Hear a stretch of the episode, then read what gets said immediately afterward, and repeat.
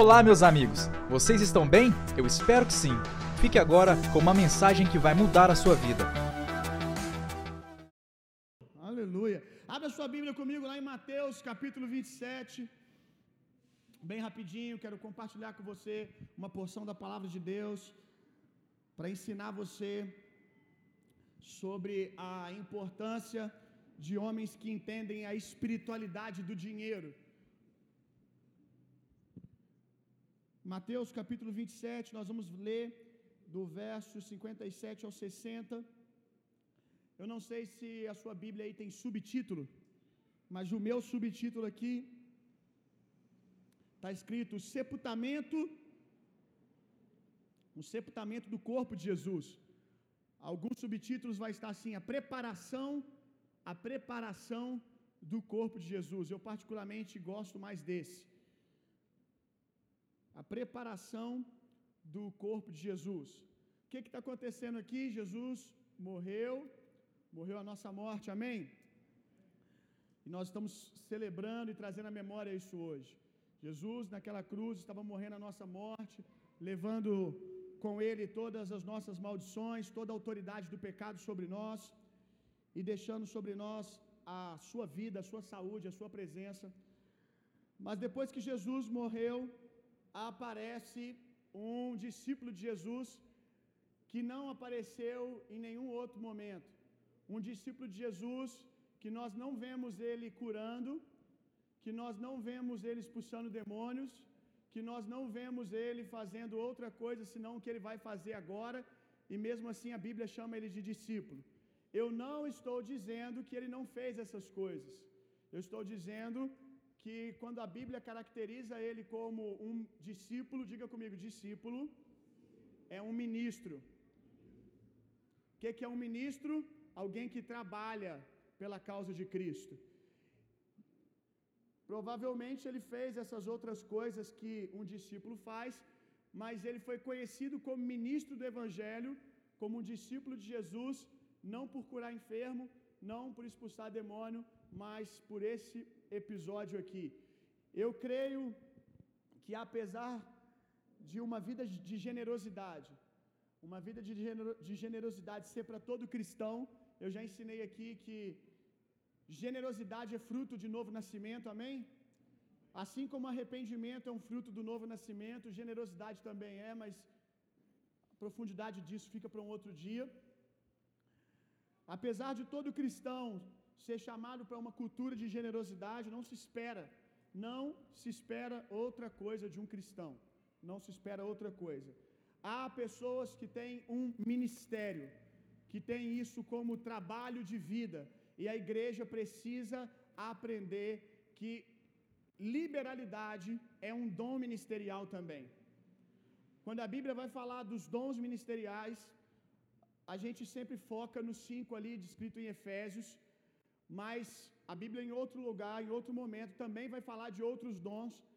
Vai falar do dom de socorros, que é diaconia, que são as pessoas que estão aí de crachá agora, cuidando dos bastidores da igreja, cuidando do que acontece atrás das cortinas. E junto com esse ministério de socorros, a Bíblia cita o ministério da liberalidade. A Bíblia diz: aquele que foi chamado para liberalidade, dê intensamente. Aquele que foi chamado para contribuir, contribua intensamente. Então, algumas pessoas, não só no nível de como um cristão comum, normal, foram chamadas para ter o ofertar, o contribuir, o financiar o reino de Deus como um ministério, como um chamado de vida. E eu quero te dar uma boa notícia. Se Deus te chamar para curar enfermo, ele vai te dar um dom para você curar enfermo, amém? Ele vai te dar a ferramenta para você fazer aquilo que você tem que fazer. Então a boa notícia é que você foi chamado. Se você foi chamado para o dom da liberalidade, para o dom de financiar o reino de Deus, o que é que Deus vai te dar? Dinheiro. Quem quer esse dom aí? Deus vai te dar ferramentas. Eu acredito que todo cristão foi chamado para ser próspero. Todo cristão foi chamado para ser próspero. E eu não estou falando dessa prosperidade que falam por aí. Estou falando de prosperidade bíblica. Faça a nossa escola, passe pelo céu aberto, que você vai saber o que, que nós cremos que é prosperidade. Mas com certeza não é muita coisa do que é dito por aí. Então todo cristão foi chamado para ser próspero. Mas nem todo cristão foi chamado para ser rico. São coisas totalmente diferentes. Nem todo cristão foi chamado para ser rico. Riqueza é um ministério. Riqueza é um ministério. E por mais que todos vocês, quando ouvem assim, nossa, Deus vai dar ferramenta para aquele que foi chamado para dar, então amém, glória a Deus, eu quero. A maior prova que você não foi chamado para o ministério da liberalidade é que você está esperando ficar rico para ser liberal. Porque quem foi chamado para curar os enfermos, ele não consegue esperar alguém dizer para ele que ele pode curar os enfermos. Primeiro ele começa a curar, depois alguém explica o que está acontecendo. É algo que vem de dentro. É um fogo. Ministério é um fogo. Diga comigo, ministério é um fogo. Então, se você foi chamado para liberalidade, ainda que você ainda não tenha recebido com plenitude, preste atenção. Quando alguém começa a fluir no dom de cura, quando alguém começa a fluir no dom de cura, não é no primeiro dia que ele começa a fluir que ele começa a curar todo tipo de enfermidade. Às vezes a pessoa começa curando dor de coluna, dor no pé, e às vezes ele ora e nada acontece, mas ele não consegue parar de orar, porque existe um fogo no coração dele por isso. Todo cristão deve orar pelos enfermos, sim ou não? Sim é uma ordem de Jesus. Nós devemos ir por todo mundo curando os enfermos, expulsando os demônios. Mas você concorda comigo que é evidente que pessoas têm isso como chamado de vida? Como, por exemplo, o evangelista, os operadores de milagres, que são ministérios. Todo cristão foi chamado para curar os enfermos, mas existem cristãos que vão fazer isso numa intensidade incrível, intensa, como estilo de vida. É o que eles fazem, eles curam doentes. Mas até esses cristãos, eles vão começar primeiro curando, sabe? Pequenas coisas. E isso vai crescendo. O dom vai amadurecendo. O dom vai amadurecendo. Eu te provo isso na comissão dos 70. Quando Jesus enviou 70 discípulos, 70 ministros, 70 trabalhadores, a Bíblia diz que eles voltam e eles voltam contando para Jesus que eles curaram enfermos e expulsaram demônios. Mas nenhum deles evidencia algum tipo de cura. Nenhum deles chega assim: nossa, nós oramos por uma pessoa que estava acamada, ela não andava, e nós tocamos nela e ela começou a andar. Isso significa então que eles foram, oraram, viram curas, mas eles viram curas normais, coisas que nós vemos quando estamos começando a orar por cura. Por que, que eu sei disso? É só você usar a sua capacidade de imaginação aí. Quando você, vamos lá, vou me usar como exemplo. Eu vou, ah, vamos lá, eu vou ministrar lá em São Paulo. Vou ministrar em São Paulo e a minha esposa sabe que constantemente, quando eu vou ministrar em algum lugar, eu oro por cura. Eu sempre, ou quase sempre, eu imponho as mãos sobre as pessoas. Se eu volto de São Paulo e ela chega para mim assim: Como que foi? Você orou pelos doentes? E aí eu digo: Eu orei. E ela pergunta: Como que foi? Aí eu digo assim: Foi muito bom, foi bacana. O que, que eu estou querendo dizer? Foi algo normal. Foi legal? Foi algo normal. Agora você concorda comigo? Se eu vou em São Paulo, eu oro por um cego de nascença que nunca viu, e ele começa a enxergar, eu não vou voltar para ela. Aliás, eu não vou deixar nem ela perguntar. Hein? Eu vou chegar em casa e não vou dar nem bom dia. Eu vou chegar em casa e vou dizer nem estava com saudade. Eu já vou chegar, Natali do céu. Eu sou assim. E eu acho que você também faria assim. Natali vai chamar até o título. Pega o título, traz o título. Que eu tenho que contar o que aconteceu. Eu orei por um cara que era cego de nascença, a bola dos dois olhos brancas, e quando eu comecei a orar por ele, vida veio nos olhos dele, ele começou a enxergar. Alguém em sã consciência que vai orar pelos enfermos e ver coisas grandes, né, nessa proporção, escandalosas, vai chegar em casa e vai dizer assim: muitas pessoas foram curadas. Não vai. O ser humano não é assim. E os discípulos são humanos, amém? Quando eles voltam dizendo assim, muitas pessoas foram curadas, eles estão felizes, porque para eles é novidade. Mas se alguém tivesse levantado, que nunca tivesse andado, eles teriam falado. Eles teriam dito: Mestre, aconteceu. Eles iam identificar o tipo de milagre. Amém? O que, que isso tem a ver com o que eu estou ensinando para você de liberalidade? Assim como os discípulos que depois, Pedro lá na porta formosa, eu não tenho prata nem ouro, mas o que eu tenho eu te dou. Levanta e anda. O mesmo discípulo que agora está falando levanta e anda, começou curando dor de coluna, dor de cabeça. Então, aquele que tem o dom da liberalidade, ainda que ele não tenha a maturidade do dom, ou seja, muito recurso, administra muita riqueza, administra muita riqueza, ele vai fazer algo com aquilo que ele tem numa medida mais elevada que as outras pessoas. Quantos entenderam o que eu disse?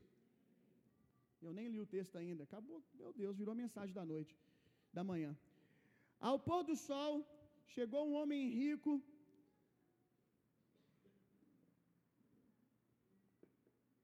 Viu como é que a Bíblia não tem os preconceitos e os mimimi que você tem?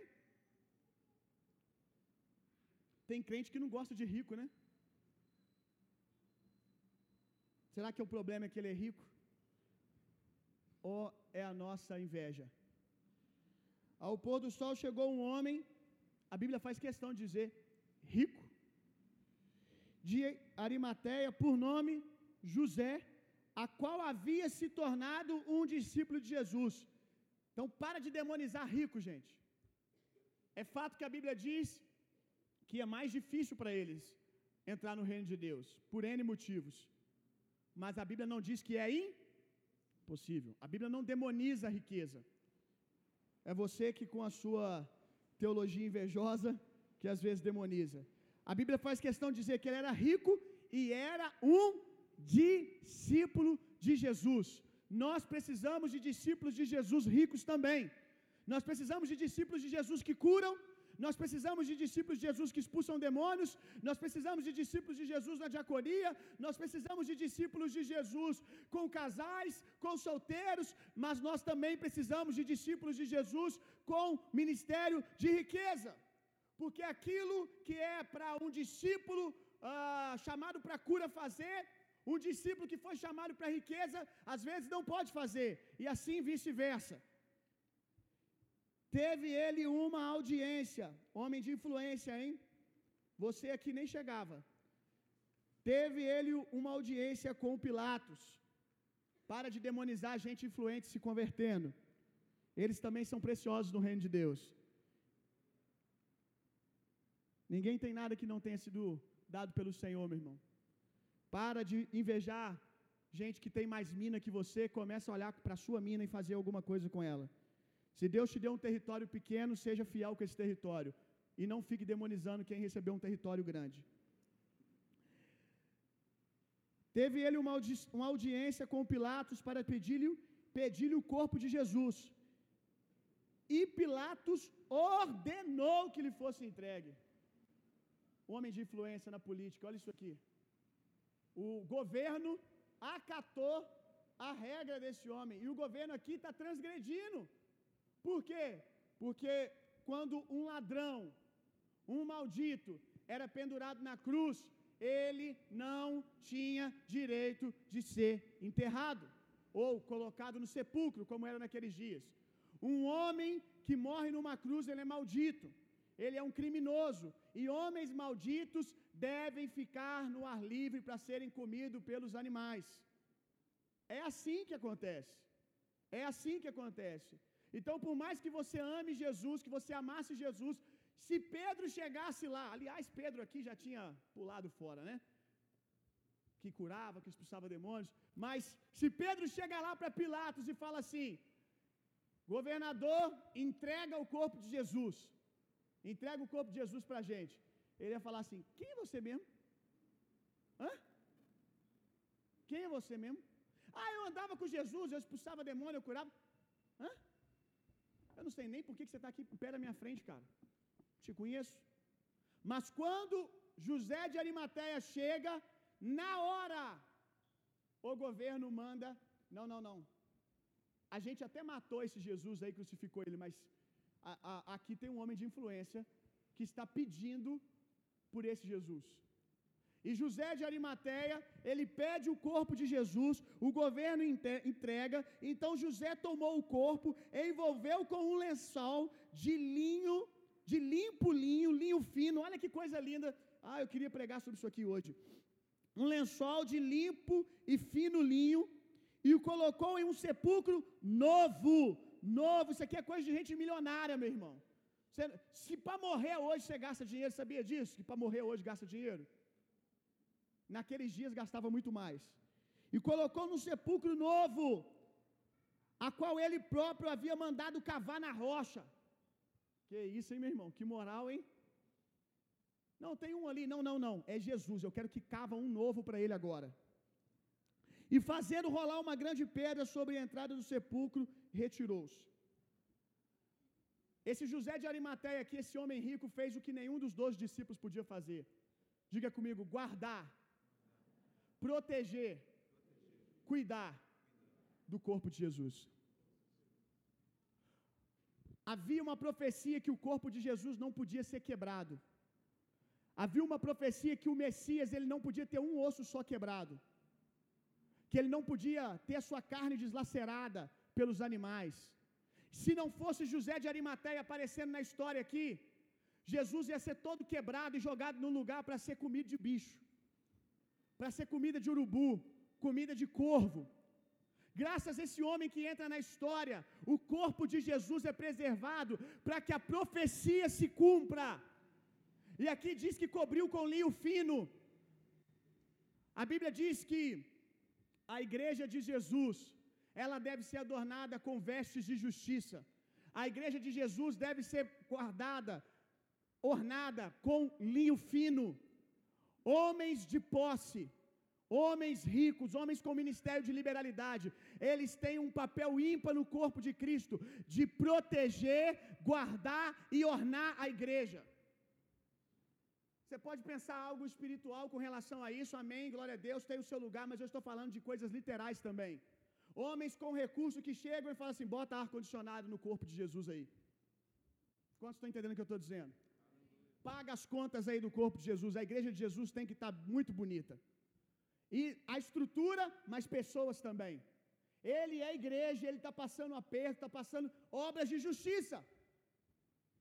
Nós precisamos de José de Arimateia que se levantem e quando alguém perde uma casa, como o ano passado na nossa igreja, um José de Arimateia se levanta e diz: Vou pagar a casa, porque o corpo de Jesus tem que estar tá vestido com vestes de justiça, o corpo de Jesus tem que estar tá vestido de linho fino. Amém. E linho fino, para de poetizar, linho fino custa dinheiro, irmão. Linho fino custa dinheiro. Se nós queremos uma igreja vestida com linho fino, isso vai custar recurso. Se nós queremos uma estrutura maior para receber mais pessoas do corpo de Jesus, nós precisamos de José de Arimateia, que apareçam e vamos aumentar a estrutura. Então, por favor, seja generoso. Se você foi chamado, seu coração queima quando vê isso, quando ouve isso. Oferte mais do que as pessoas normais. E terceiro, ore, ore para que esses grandes homens sejam alcançados. Posso ouvir um amém? Que bom que você chegou até aqui. Esperamos que você tenha sido impactado. Para ouvir mais, siga nosso podcast e nos acompanhe nas redes sociais.